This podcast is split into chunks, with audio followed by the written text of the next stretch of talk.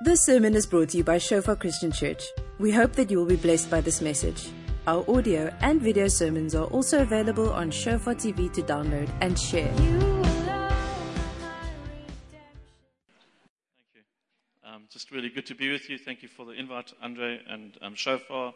Um, yeah, I've been back for 13 years. Um, I, I feel a bit tonight like I'm leaving a little baby in someone else's care. Um, we've got a congregation in and Bay. We've just planted six weeks. Tonight is our sixth evening. So it, I'm still, I'm, I was so tempted in worship to text, how are you guys going? And I left my phone and I said, Jesus, we can't trust you with that. Um, we have the privilege of leading everyday people, have you heard? Um, we've been here for 13 years. We've only changed the name, I think it was three, four years, four years now, three, four years ago. Um, a church, it's the church itself, um, Greenfields, where we are, is about 80 years old as a congregation, started by a Sunday school teacher early, um, um, planted out from one church. Um, so that's us. It's a privilege to be here, and I, I love what you're doing. I love what we're doing in the city together. We don't have enough churches. That's why we need to keep planting churches. I want to encourage you as a church, don't stop trusting God for planting more congregations in our city, in the region, in our country, across the globe. There aren't enough churches, um, and we should be cheering each other on to plant and, and do more. Um, the irony of this, irony of the God timing of this is we just kicked off a, a series called Perfectly Flawed. Um, we're preaching through 1 Corinthians, and if you know anything about Scripture and one, the church in Corinth, it was messy. Um, it was everything but perfect, but perfectly loved by Christ. Um, and this morning, Sia preached so well on um, the body in competition with one another. Um, and Paul challenging the church, saying, We don't ba- baptize in our own name, we baptize in the name of Christ. We do this work in Christ's name. Um, and so it's special to be here. That's what's happening at every day. If you turn in your Bibles, if you don't mind, to um, John 11, I'm going to tuck right into the preach. Um, i have entitled this evening, The Slowness of God. And, I, and when I saw that you guys shared it on Facebook, I thought there's no one going to pitch up because no one wants to hear about God being slow. I mean, I, I don't know anybody that's going to sign up and say, I'm keen. Tell me about how slow God moves sometimes. Um, uh, certainly, I wouldn't be signing up for that. So I want to just take my hat off to clearly none of you watch your first Facebook posts um, that Shofar put out. Um, but late, lately in our culture, waiting is not something that we enjoy doing. I hate waiting for a kettle to boil. I don't know about, about anything bigger in life. I don't enjoy waiting at a traffic light. It's, well, none of East London enjoys waiting for a, a, traffic light. When you see orange, it means hurry up and get through the, the robot. It doesn't say slow down, be caution. Um, but hate, waiting is not something we do well. Um, whether you're a believer tonight or not, whether you believe in Christ or not, none of us enjoy waiting. And there's a good chance that all of us in the room right now actually is busy waiting for something. I'm sure if we went around, we passed the mic around, and I said to you, What are you waiting for God to do in your life right now? All of us would have something that we're praying for. If you're praying and speaking to God, you are asking, you are inquiring of God, you are saying to God, God, these are things that I'm trusting you for. Why doesn't God hurry up? Anybody ever pray that? Like, it really helps being honest. Can I just say this? tonight's not going to work if we're going to go, no, I, I, I love waiting. And, okay. If you put your hand up and say you love waiting, um, we're going to pray for you afterwards because there's something seriously wrong in your makeup as a human being if you enjoy and love waiting. Um, anyway, but we need more than great quotes, isn't it? So Nicky Gumbel, I love the guy. He sent out this quote um, uh, on Twitter and he said, Joseph waited 13 years before from slave to kingdom. Abram waited 25 years for his child to be born. Moses waited 40 years to enter the promised land. Jesus waited 30 years before he started his ministry. If God's making you wait, if God makes you wait, you're in good company. I go, wow, it makes me feel good. And that feeling lasts about 30 seconds until I'm reminded that I'm still waiting on something that God is doing. And I'm in that season and time of waiting. And the quote kind of like, and the, and the tweet goes, and I go, great, thank you, Nicky. It, it lasted a bit, but I need a bit more than just one tweet every now and then reminding me that I'm in good company. So we're all in good company this evening if you're waiting for God or waiting on God. So the context here is in John 11, we're going to read through it. We're going to do a bit of a highlights package. I don't know if you're like me. Sometimes when I get busy, I don't get to watch a rugby game or a football game, and I go to my PVR and I find the the highlights packages. If you support a decent team like Liverpool, then your game's always going to be on there. Hey, at the moment, everybody loves being a Liverpool fan. Um, it wasn't so cool two, three years ago. Um, but then you go and watch your highlight package, and within five minutes, you can see the whole game. And normally, it's just all the goals that Liverpool are busy scoring, and you can get on with your life. And you've done. So we're going to do a bit of that through this chapter. It's a long chapter, um, so we're not going to read the whole thing, but I'm hopefully going to just read a few verses, pause, make a few comments, point to, to the gospel through it, and then move on. Can I pray for us? Let's do that. Lord, before we turn to your, your word, we thank you for your word. Thank you for what it is. Thank you for the strength that comes when we, when we read scripture. Thank you for the life, Holy Spirit, that you breathe through your word. And I pray that our hearts, just that every heart would be open to it. Lord, we acknowledge our weakness um, as human beings when it comes to waiting. We're not good at it. Um, sometimes waiting feels like suffering, Jesus. Um, and I pray that there would be grace upon this evening, that we would walk away with not just faith, but grace to, to face the season of waiting that we might find ourselves in. Amen. So if you're in a, in a season right now where, where God seems to be taking his time in answering a significant prayer in your life, I think tonight could be really, really beneficial to you. So let's read. We're going to read um, from the first um, in chapter 11. Now, a man named Lazarus was sick. He was from Bethany, the village of Mary and his sister Martha. So the sisters sent word to Jesus Lord, the one who you love is sick. That's quite a rich verse, um, and I've highlighted there the one whom you love is sick. And I, I don't want to just take it for granted, but I think Mary and them are trying to send a message to Jesus. They're saying, Jesus, the one that you love it's that person that's sick. Better, please, can you come and heal Lazarus? He's deathly ill. He's on his, on his sick bed and he needs healing. And it's amazing how, how, how Jesus needs reminding by Mary and Martha that Lazarus is one that you love, Jesus. So, can I just pause and say, if you are in a season or a time in your life where you're waiting, it doesn't mean that Jesus doesn't love you. And it's amazing how when we wait, and, we, and God takes his time in answering our prayers, we, we struggle with the sense of God, do you still love me? Do you still hear me? Is my voice important to you? Uh, do you Jesus, have you forgotten who I am? I'm your son. You said, I'm your son. I'm well loved. I'm your beloved. I'm the apple of your eye, Jesus. Do you remember me? It's that honor, Jesus, that's busy praying. Can you do something about my prayer request? And it's amazing how Mary and Martha here sent a reminder to Jesus I, I was going to say something about the ability of ladies to, to say the obvious and not obvious ways, but I won't do that this evening. But Mary and Martha were going, Don't worry, we've got this. This is someone Jesus loves. He's on his way. When he hears something's happening, he's going to make a move and he's going to get here quickly. We're going to go on to verse 4. When he heard this, Jesus said, This sickness will not end in death. No, it is for God's glory, so that God's Son may be glorified through it. We know this today.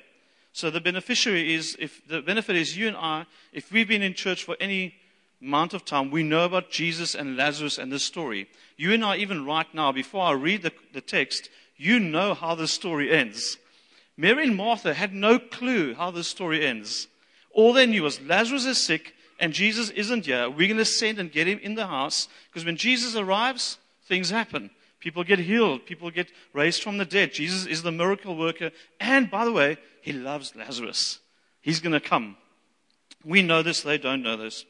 God's glory comes before our comfort.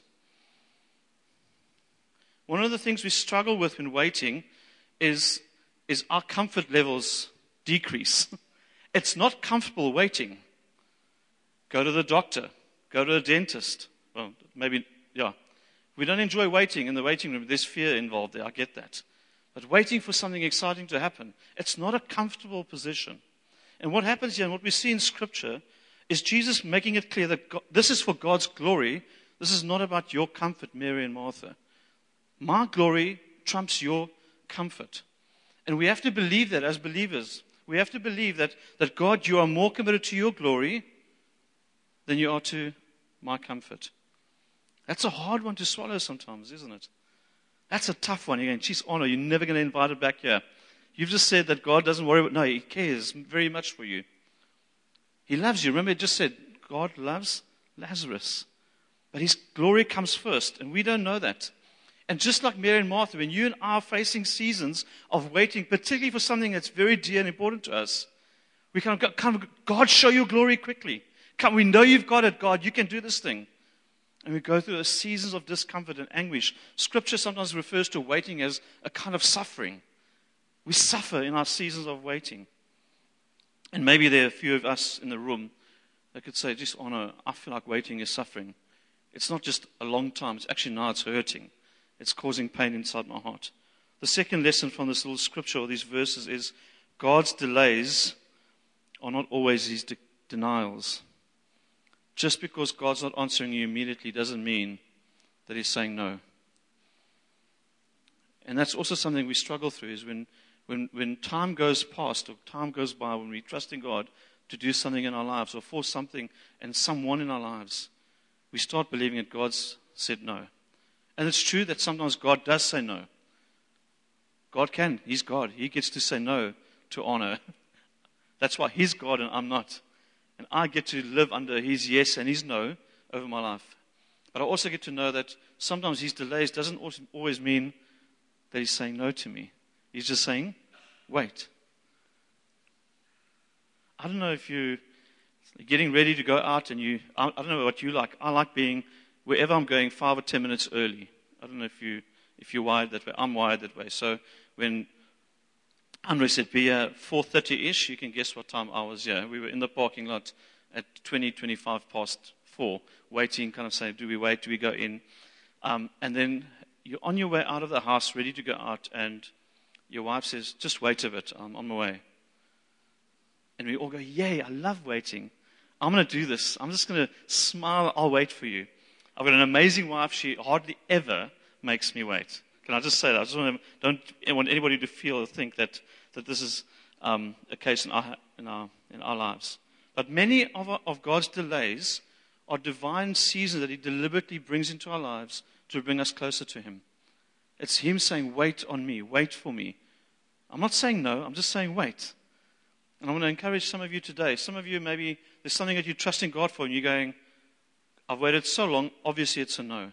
We told a story when we preached this. Uh, this is my, my sermon um, two weeks ago at church when we, we, we, did this topic. We interviewed a lady and a husband who waited 10 years before they, for a child to be able to, to fall pregnant. And so after a season of waiting, they adopted the first daughter, uh, um, and they were beautiful. They were so excited. Then the, um, the agency phoned them a year later um, and saying, da- Your daughter's just had a, a half sister. Would you like a little sister? Because there's no home for her. They adopted the two daughters. And two years or a year and a half after adopting the first two daughters, they feel pregnant. Amazing story. And you kind of say to them, I remember asking them in the interview, I said, So was God late? Or did you run out of patience? And they go, We wouldn't change a thing.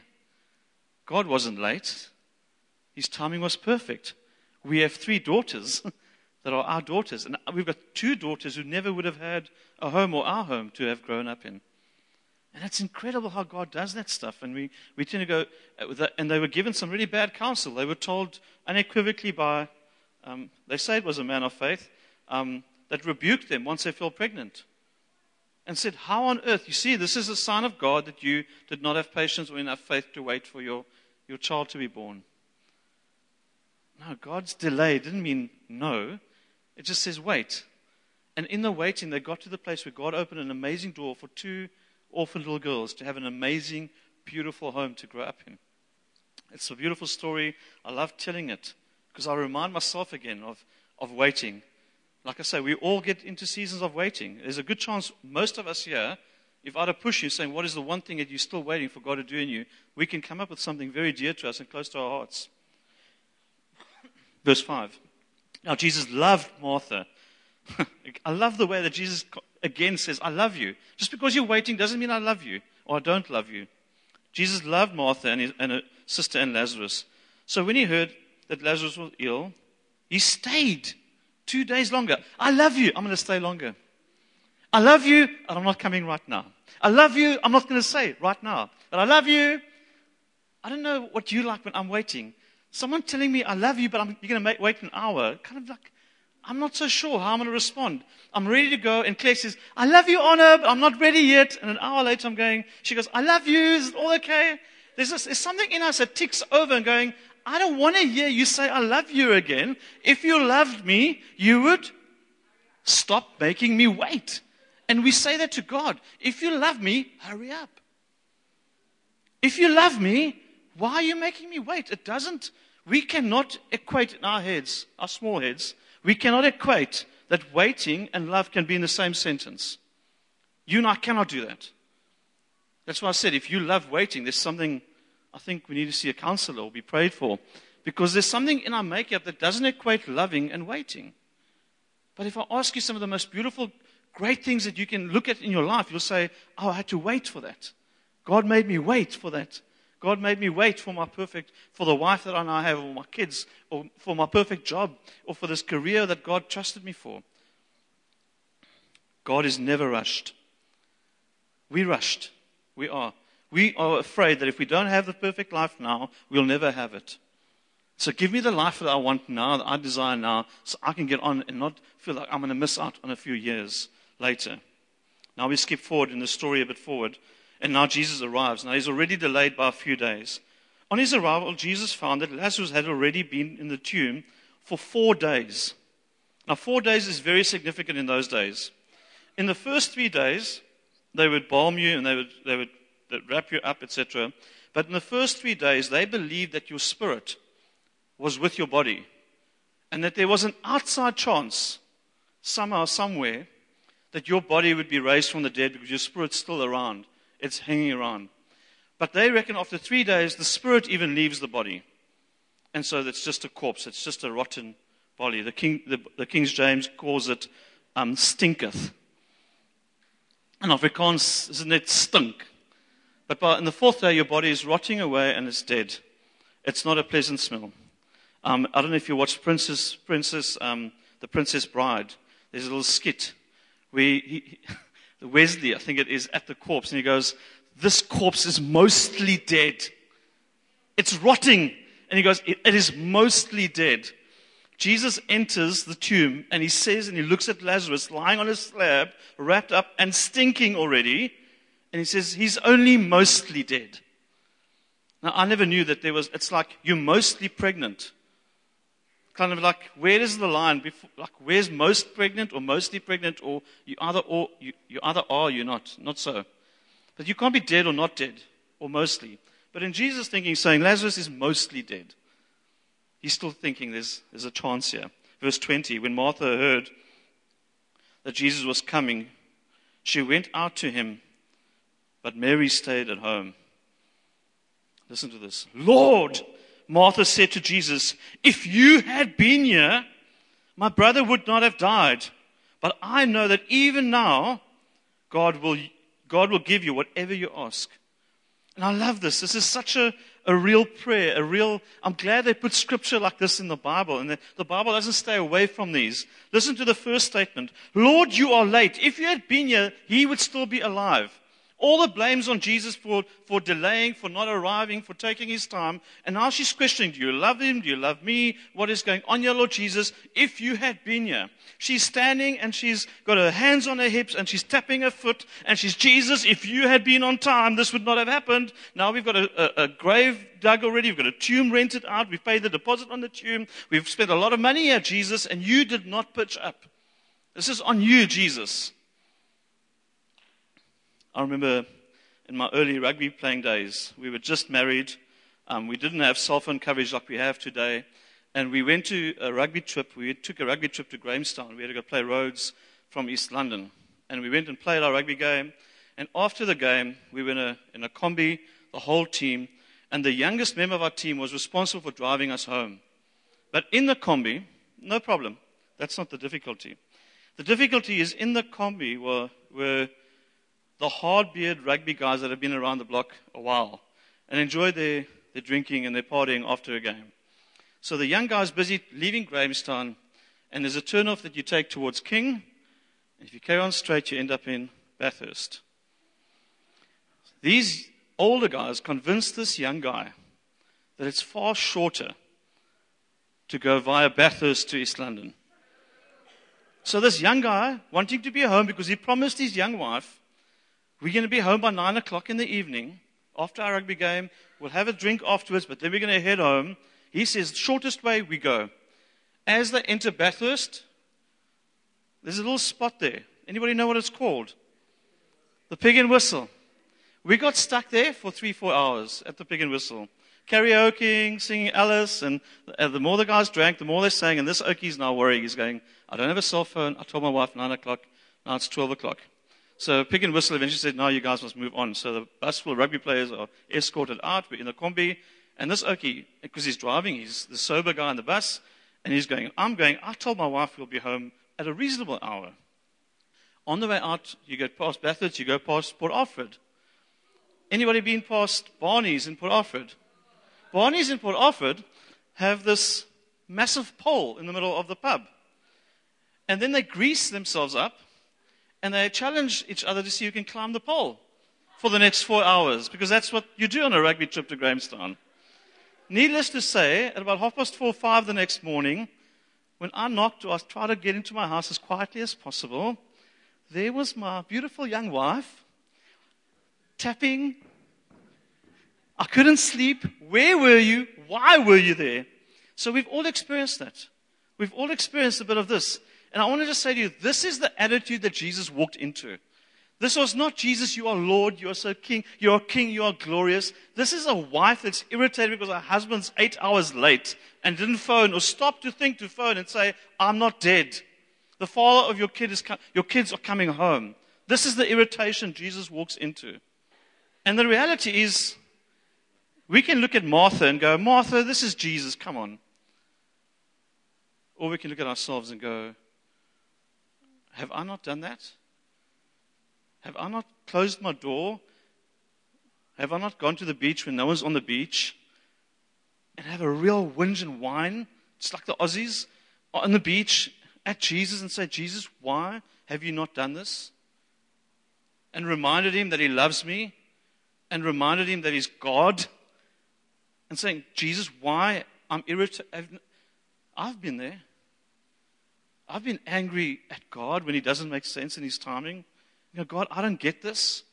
These things don't add. You loving me does not add up to me having to wait and seemingly you saying no to me. Hand on hip. Don't understand. Still, still mad at Jesus. Because you don't see anything happening doesn't mean God isn't working.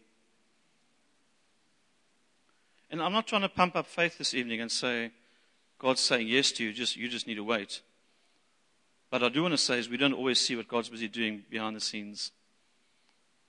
You and I have a limited view. We know the character of God, we know who He is, and we trust that. But we don't always see what He's doing behind the scenes. We don't have the full picture. You and I don't have eternity's perspective yet. We wish we did. We'd love to have it. We can trust Him because, because we can trust Him in who He is. And I love the way the passage ends. But I know that what, even now, God will do whatever you ask him. She gets angry at Jesus, then she says, No, Jesus, but I know. I, I do know. Even now, ignore my madness, Jesus, you can still do this thing. She still has faith. There's still an answer in her saying, If you, Jesus, ask God to do this, you will raise Lazarus from the dead for us. She doesn't give up. And I want to encourage you. If you find yourself in that moment where you're angry at God, you're frustrated at God, you're going, you're tapping your foot and you're going, Jesus, like, come on, you love me. What's going on here? Don't lose that, that, that mustard seed of faith in you saying, God, I know, Jesus, if God wanted me, I can still have that. Don't give up just because it's a delay. Don't stop praying and trusting. Don't stop trusting or stop, uh, stop trusting God. Don't, don't stop praying because it's just taking time. Trust God. God's ways are not our ways. That's one of the toughest things to say to people. I love pastoring people. I've got a, my heart's a shepherd. I love people. One of the hardest things to say to people is, I don't understand. I don't know. I know God. I know who He is. I know what He's like. I don't understand this. We actually called this series, we did a three part on when God says no, when God is late, or when we, when we suffer. Because people would say to us, God doesn't make sense, honor. It doesn't make sense. We live in a world where senseless things happen all the time. And we try and understand. And sometimes we say, we don't know. We don't understand the big picture, but we do understand who God is. We know that He loves us. We know that whatever Jesus asked of His Father, He will do for us. So it's not a matter of faith. It's not a matter of who's loved. It's just sometimes it's a, it's a perspective. We don't always see what God is doing behind the scenes. Mary and Martha did not understand that Jesus was about to raise their friend from the dead.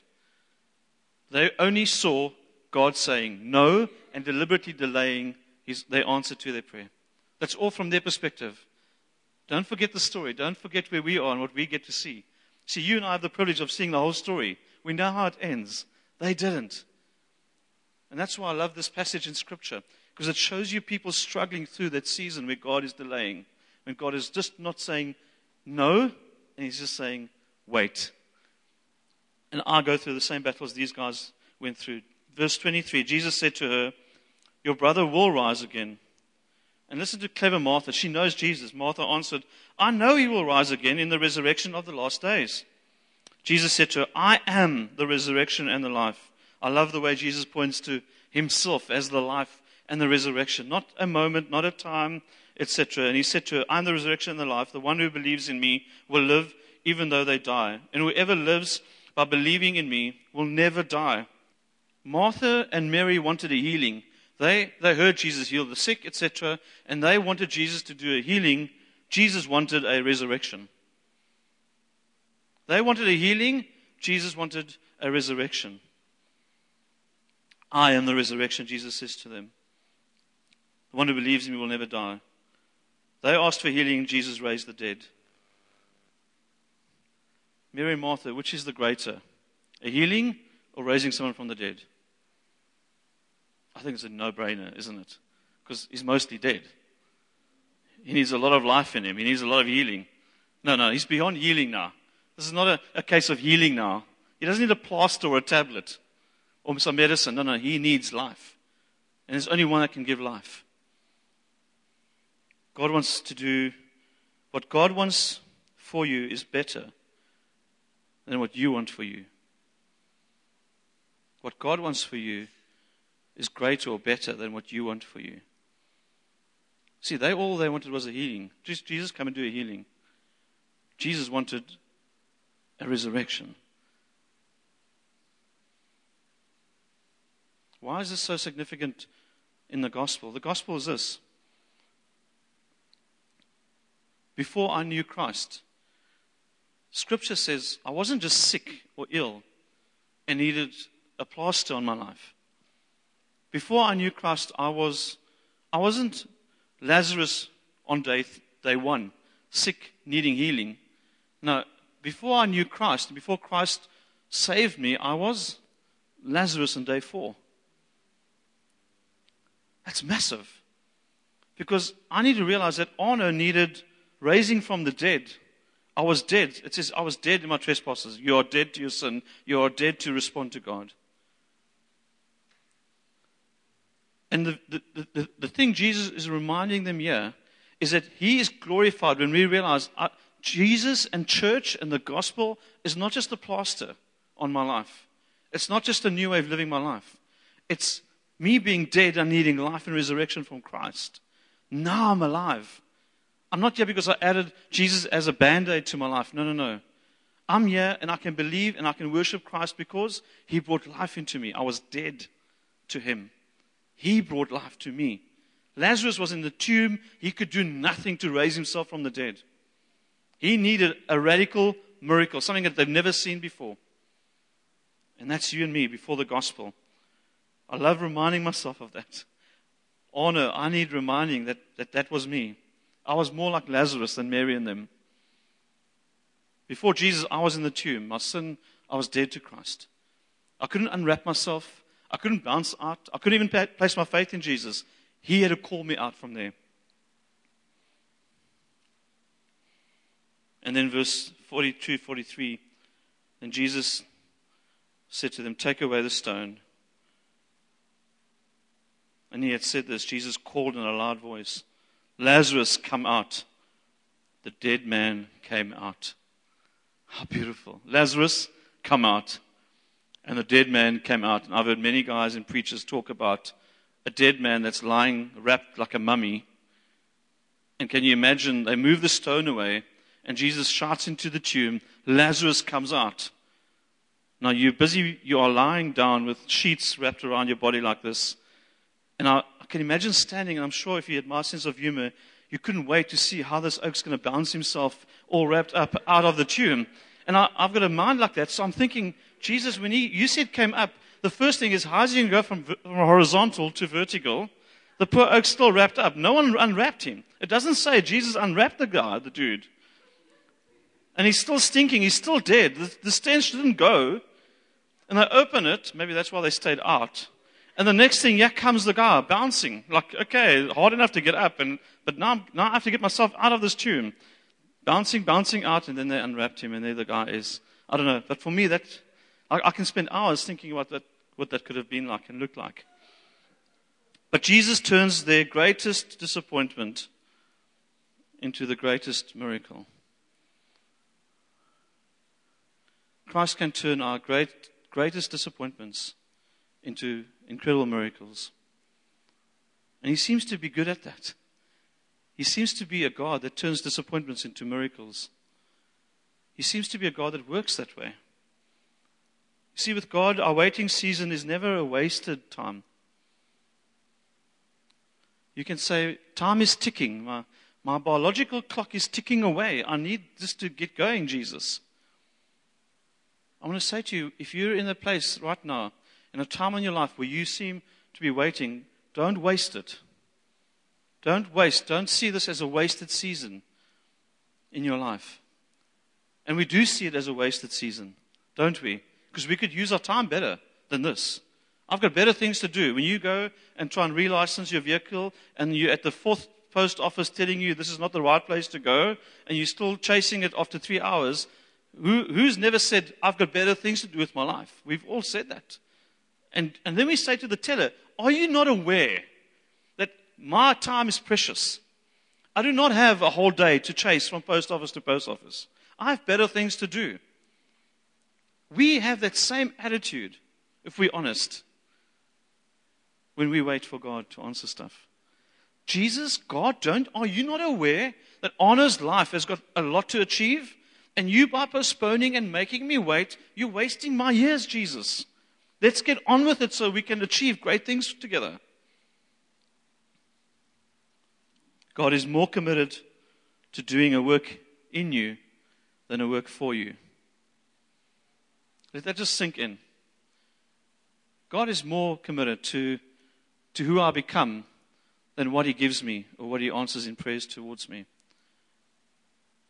He's more committed to working in honor and in shaping my character to become more like Jesus than doing things for me. And sometimes that's a hard one to settle on. And waiting, I think, is the it's the thing I think God uses most to shape our character. Waiting. A young, I remember a, a story of a young, young third year Bible college student going to his professor, reading through all the attributes of Jesus and all the, the, the good things, the good godly characters. And he got to patience. And he says, I want to learn to become the most patient person on earth. Would you pray for me? And the lecturer in theology laid hands on this young man and prayed a horrible prayer of cursing and suffering over this young guy. He says, I pray that you would suffer. I pray that you would get sick. and he literally would just go, No, please don't get a big fright. And the guy stopped. Obviously, he stopped his professor and saying, What on earth? No, whoa, I don't want that prayer over my life. And the professor said, Let's just go to scripture and see what produces those kind of things in your life. Let's go to Romans quickly. I'm just going to read it for you and we're going to just pause through it. Romans 5, 3 to 5. Remember, I said earlier, waiting is in, in many of our hearts and minds akin to suffering. If, if, if, I'm waiting, I'm suffering. Is that okay? Can, can we agree on that? It's not lekker. It's not comfortable. Romans, Romans 5 verse 3. Not only that, but we rejoice in our sufferings. Can you believe that Paul said to the Roman church, rejoice in your sufferings? Rejoice in your waiting so far. Can you imagine for, to say, imagine saying to someone that's desperately waiting for God to answer prayer, rejoice, be happy. Smile, dance, be, be happy, rejoice at your suffering, knowing that suffering produces endurance. And endurance produces character. And character produces hope. We want to be a people of hope, then we need some character. If you want a people to build a people of character, we need endurance. We need to, we need to be good at waiting, waiting it out, seeing through tough seasons. The church can learn a lot from that. And when I say church, I'm talking about our church can learn a lot from that. I'm sure your church too. And hope does not put us to shame. I love that. Because God's love has been poured into our hearts through the Holy Spirit who has given it to us. God's love. I know. I love the song we sang earlier. You love me. I, I, I, we are secure in your love, Father God. We know that we loved.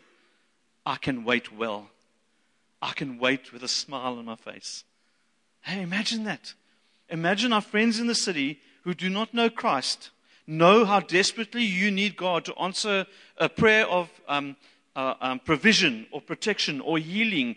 We've got friends that we are praying. We, we had a, a, lady in church that is battling cancer um, after this preach, sat with me in the front row, and she shouted at me, Why is God late?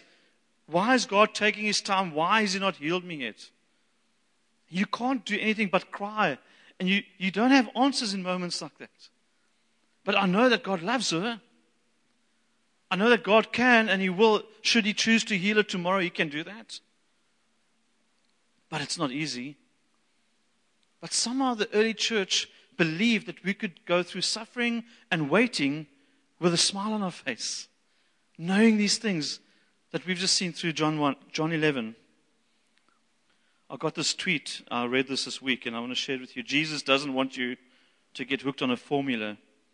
Jesus wants you to be hooked on Him. And what happens when we go through seasons of waiting, very often what happens in our lives is, how can I get God to do what I want Him to do for me?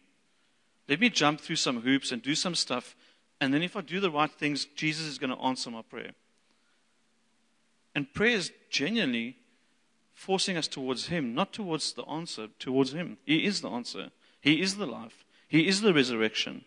He is the ultimate. We sang that this evening. You are. You are my, my, my utmost. What was that? I'm terrible with, with remembering um, lyrics. But you sang about, You are enough for me. Do you know what it means when you say, You are enough for me? Is if Jesus, you don't, if you don't answer my prayer, I'm still happy and satisfied. That's what it means to say, Jesus, you are my, my everything, you're my portion, you, I mean, uh, you are enough for me. Means even if you say no, I'm still content because you are enough for me. That's a brave song to sing and to speak when you're waiting. But it's a beautiful, biblical, theologically correct song to sing if you love Jesus because it means whatever you give me is enough. You are enough. You are more than enough. And in our hearts, what happens is we were created for God to be the number one in our lives. And we were created to enjoy good things in our lives. That's you. We were created, Adam and Eve, we were created like that. But what naturally happens in our hearts is we swap places with the two. We place good things like family and health and our children or our careers or our identities or our significance or our success as number one. And be, when it's number one, what it means is we find our identity and we find our joy and we find our contentment in those things. How I'm good when my family is good. I'm good with my bank balance is full. I'm happy and I'm secure if I'm doing well. And I'm successful. And God becomes number two, and God becomes the source of those things for me. God, will you give me my number one? God, can you give me my number one? Because if I don't get my number one, I'm going to be really, really grumpy, or I'm going to be very insecure. I don't, have an, I don't know who I am if you take my family away from me. I don't know who I am if you take my health away from me. I don't know who I am if you take my job away from me. No, no, no. And what repentance looks like. Now, repentance is a big, sometimes a big word. We don't often like hearing it. But all repentance is, is us changing, flipping the order back and saying, Jesus, actually, no, you, number one. My identity comes from you, not from the, the good things that I enjoy. My, my security comes from you, not from the good things you give me. My approval, my identity, my approval, my sense of worth comes from you, not from number two or the good things in my life. But when we get the order wrong, waiting becomes, dare I say it, hell. because all God then becomes is the source of those things. All God becomes to me in my life is I pray because I know if you were here, Jesus, you would give it to me. I know, Jesus, if I did the right things, you would say yes to me. The gospel is in the middle of the gospel and the story of the cross, Jesus' death, there's a three day waiting period. And then the resurrection, his beautiful resurrection. But there's three days, torturous days, where the disciples are saying, Jesus, will you be raised from the dead? Can you see, even in the beautiful story of the gospel and the cross, waiting's wedged in there. There's a season where the disciples even sat and going, I wonder if Jesus is going to make it out of that, out of the tomb. Many of them scattered and ran for their lives, gave up and, and deserted God and deserted Jesus and said, We're out of here. He is dead. He is going to start stinking tomorrow. Thank you for listening. Remember that our sermon audio and videos are also available on Shofar TV. Go to www.shofaronline.tv to download and share.